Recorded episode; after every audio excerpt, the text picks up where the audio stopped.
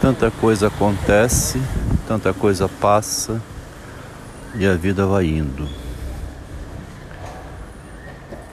Quando a pessoa passa a vida agarrada ao objeto, à ocupação, quando ela se, ocupa do objetivo, fica focado com atenção no fazer. Alguns dizem o aqui e o agora. Um permanente aqui e agora, fazendo e com isso ocupando a mente no fazer. Na época o Freud chamava de psicose de dona de casa. A psicose de dona de casa é a ocupação contínua no trabalho doméstico. Né? Limpar a casa, varrer a casa, fazer o almoço, a janta, a limpeza, a decoração, a atenção o tempo todo focada para esse tipo de mulher doméstica, então, naquela época, e hoje ainda, né? Mas o homem não difere muito disso quando ele está focado também no seu trabalho.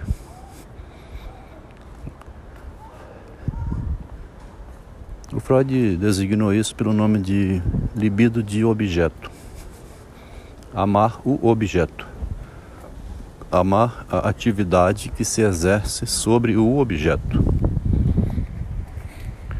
O trabalhador trabalha focado a sua atenção no objeto. Dessa maneira, a pessoa não tem a sua impressão de mundo registrada.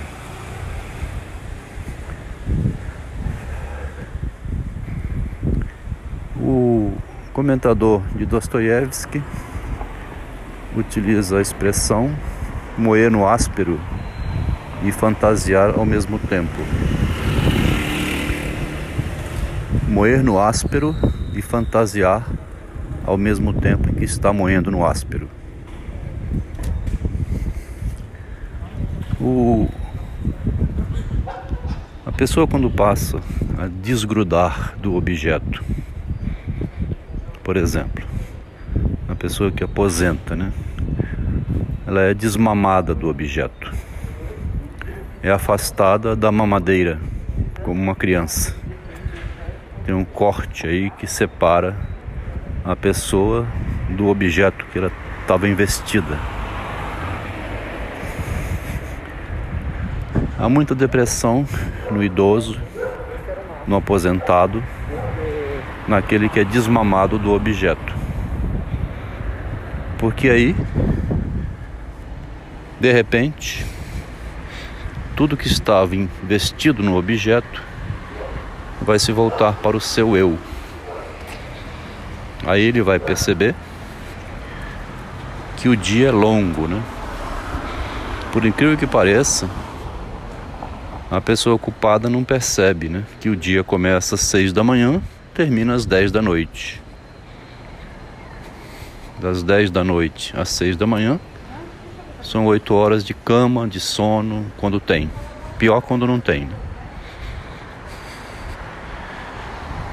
Quando não tem, tem que tomar medicamento para dormir.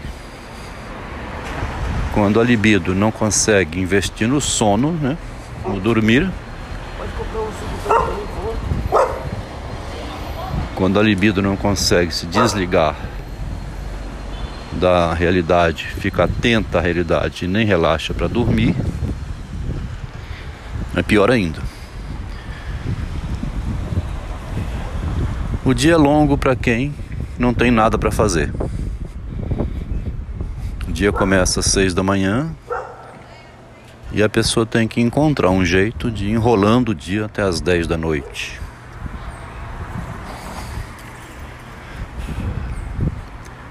Mas não precisa aposentar ou ficar inválido né? Para ter a sua libido, investimento, né? o foco tirado do objeto. A Clarice Lispector observadora da realidade, ela não ficava com essa atenção dela no fazer ocupacional que o Freud chamou de psicose de dona de casa, que não tira um tempo para escrever suas memórias, por exemplo. Ao contrário disso, a Clarice investiu a libido dela no objeto literário. Desde jovem, publicou em 1943 Perto do Coração Selvagem, depois Os Lustres e foi embora para frente escrevendo até a data em que faleceu, quando escreveu A Hora da Estrela, Macabeia. Ela observava o mundo, aquele mundo ocupacional das pessoas que vivem agarrada à atividade do aqui e agora. Para ela se tornou a ocupação. O objeto de Clarice foi então o objeto palavra, a literatura. Escrever e colocar nas palavras, em frases, na obra literária, a observação de mundo. O eu investindo as, as suas, o foco da atenção em escrever o que observava do mundo, das pessoas e da vida de cada um enquanto está vivo. O que sobra para a pessoa que tem seu tempo investido na ocupação ela também tirar um tempo disso e deixar registrado seus pensamentos, as suas memórias que alguém possa ler. Como ela viu o mundo enquanto trabalhava, enquanto moía no áspero. No texto Espelho, Machado de Assis diz: basta duas horas por dia. Gozado que ele era funcionário, né? trabalhava de empregado e tirava lá as suas duas horas para escrever é, por exemplo, em A Causa Secreta, né? ou então Galeria Póstuma, ou é, O Elogio da Vaidade, e as, os muitos contos deles, dele, colocou ele na posição desde jovem, né? desde 1959. Ele tinha 20 anos de idade o Machado de Assis, quando descobriu a literatura como foco ocupacional é, entre as outras atividades. É importante a gente pensar desse lado porque aquela escritora Sylvia Caille, né? Também essa escritora americana Silvia não, é troquei o nome agora aqui. Sofia. A Silvia Plath, que eu vinha lendo, que é outra. Falei a Clarice aqui. A Clarice desde cedo já percebeu como Machado percebia. Mas a é, escritora francesa que tomou um choque quando teve des, desvinculada sua libido na atenção ao noivo, passou a escrever. Quer dizer, vai que ela tinha se casado com aquele homem e se tornado uma profissional, quem sabe não teria ficado a vida dela ocupada também com o trabalho, investindo a libido no objeto trabalho e sem escrever nada. Ela voltou-se para a palavra quando teve esse corte cedo, né? Isso a Sofia cai. Agora a Silvia Plath já vinha com a Clarice, ou então Ana Cristina César também, se ocupando desde cedo de reflexões escritas sobre a realidade. já tinha os cadernos, né, os muitos diários da Sylvia Plath. O livro que ela publicou, chamado Redoma de Vidro, que é um livro biográfico dela mesma, ali tinha um livro posto para o público. Depois foram publicados os diários dela, onde ela fazia as reflexões íntimas, reservadas do público, não publicadas, não levadas ao conhecimento do público, e só foi levada após a morte dela pelo marido, de modo seletivo também. O comentário aqui desse áudio é sobre essa reflexão entre tirar um tempo para falar de si, para falar com os cadernos, com as palavras escritas em textos, as impressões do mundo. Esse áudio tem aqui o propósito de ver assim como que nossos parentes, né, as pessoas estão ocupadas permanentemente com atividades, né? Tudo acontece, a vida passa e a gente vai caminhando sem muitas vezes necessitar de registrar nada. A pessoa vive como meu pai viveu, ocupado a vida inteira até a morte. O que nós sabemos dele é quase nada, não era um homem que conversava.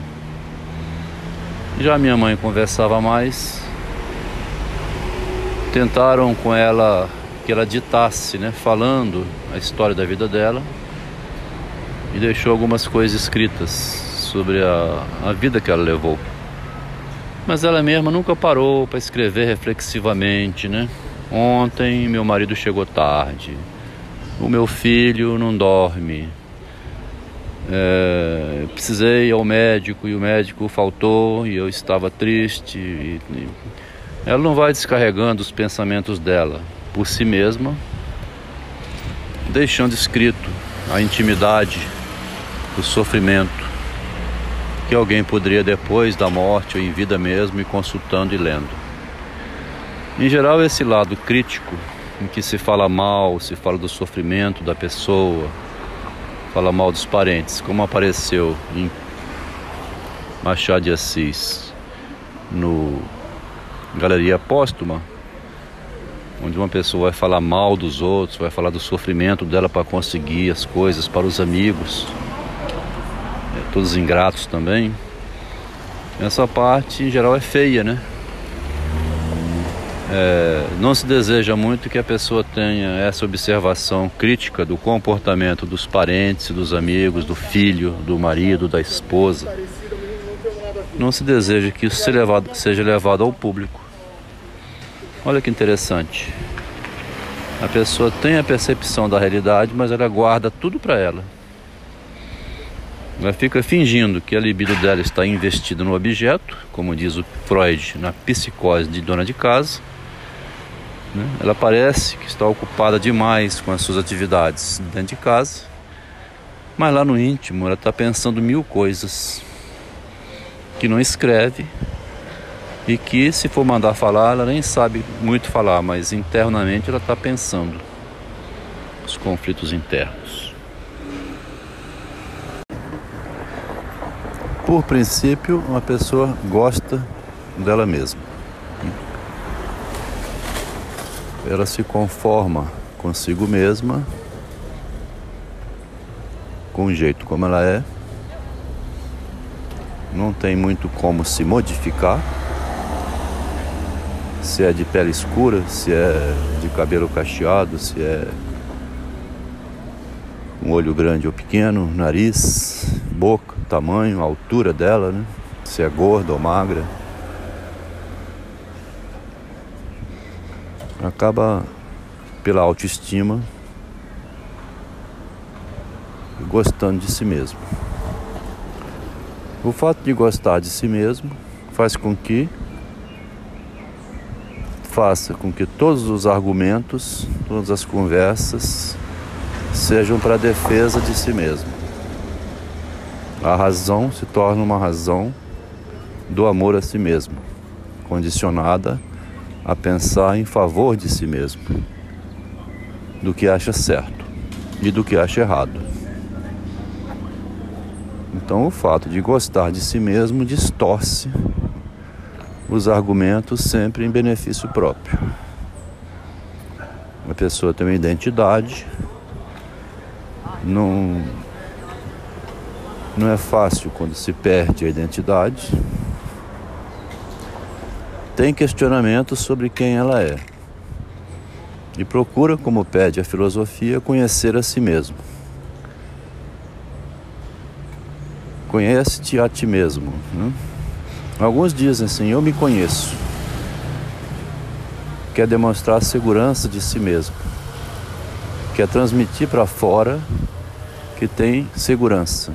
Quando vai discursar, quando vai falar, quando vai debater em conversas, já tem a posição e torce o argumento a seu favor.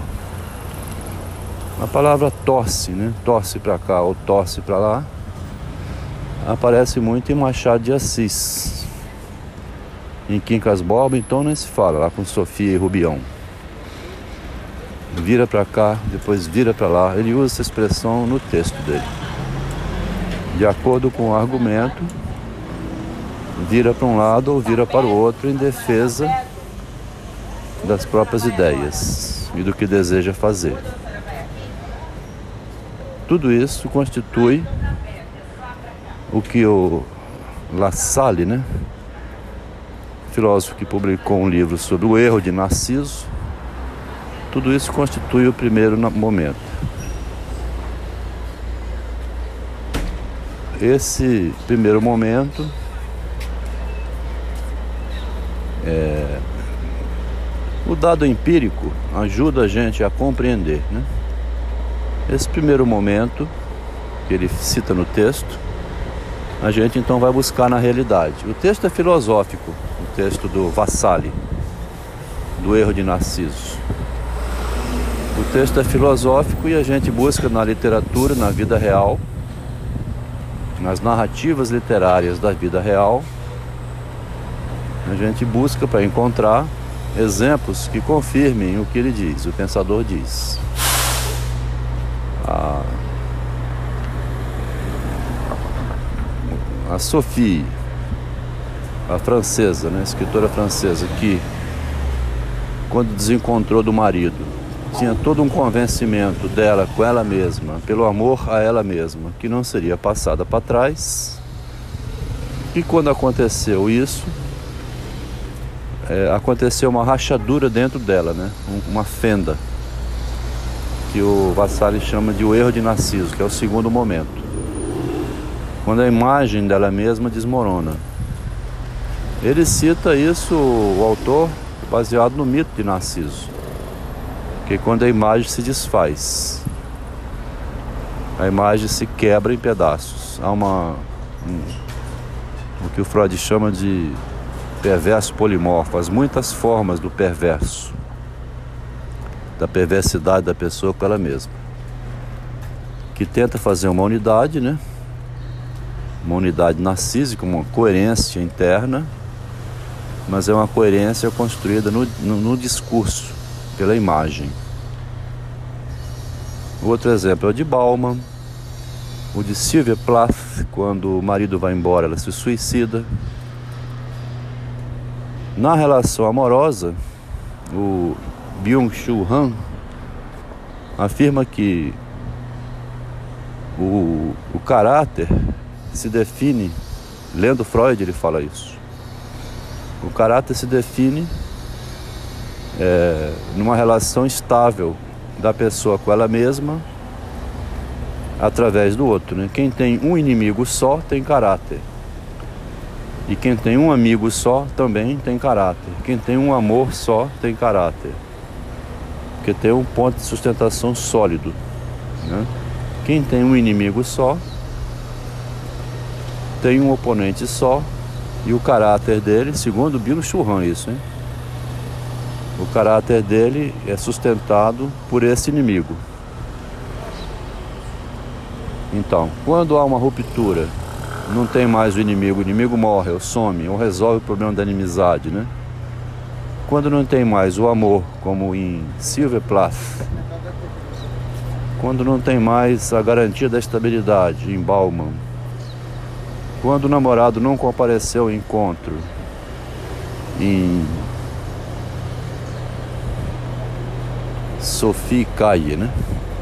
Nesses casos, há uma rachadura então na certeza do Narciso, rompe.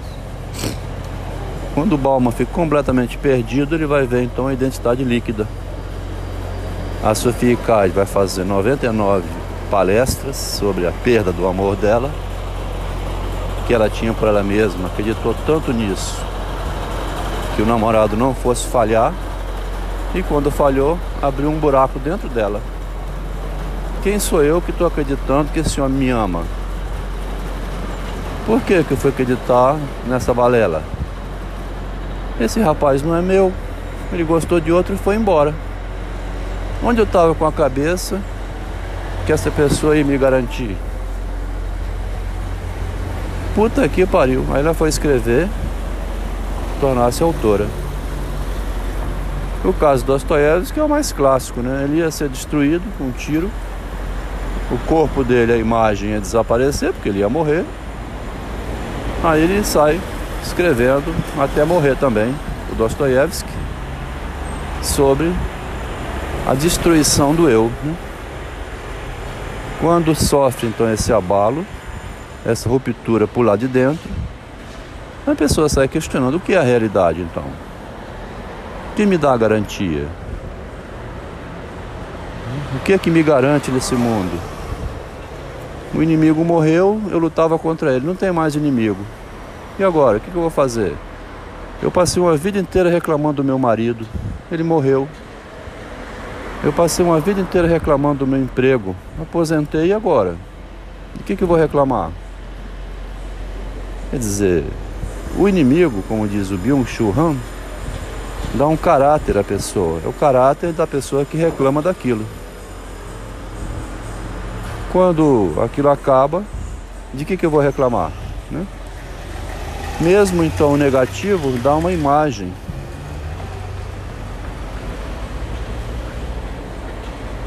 Dá uma garantia. Depois que quebra e abre uma fenda pelo lado de dentro da pessoa, que ela fica sem esse suporte externo, aí ela torna uma espécie de psicótica, de um desregulada, fica perdida na realidade se não soubesse segurar em algum lugar.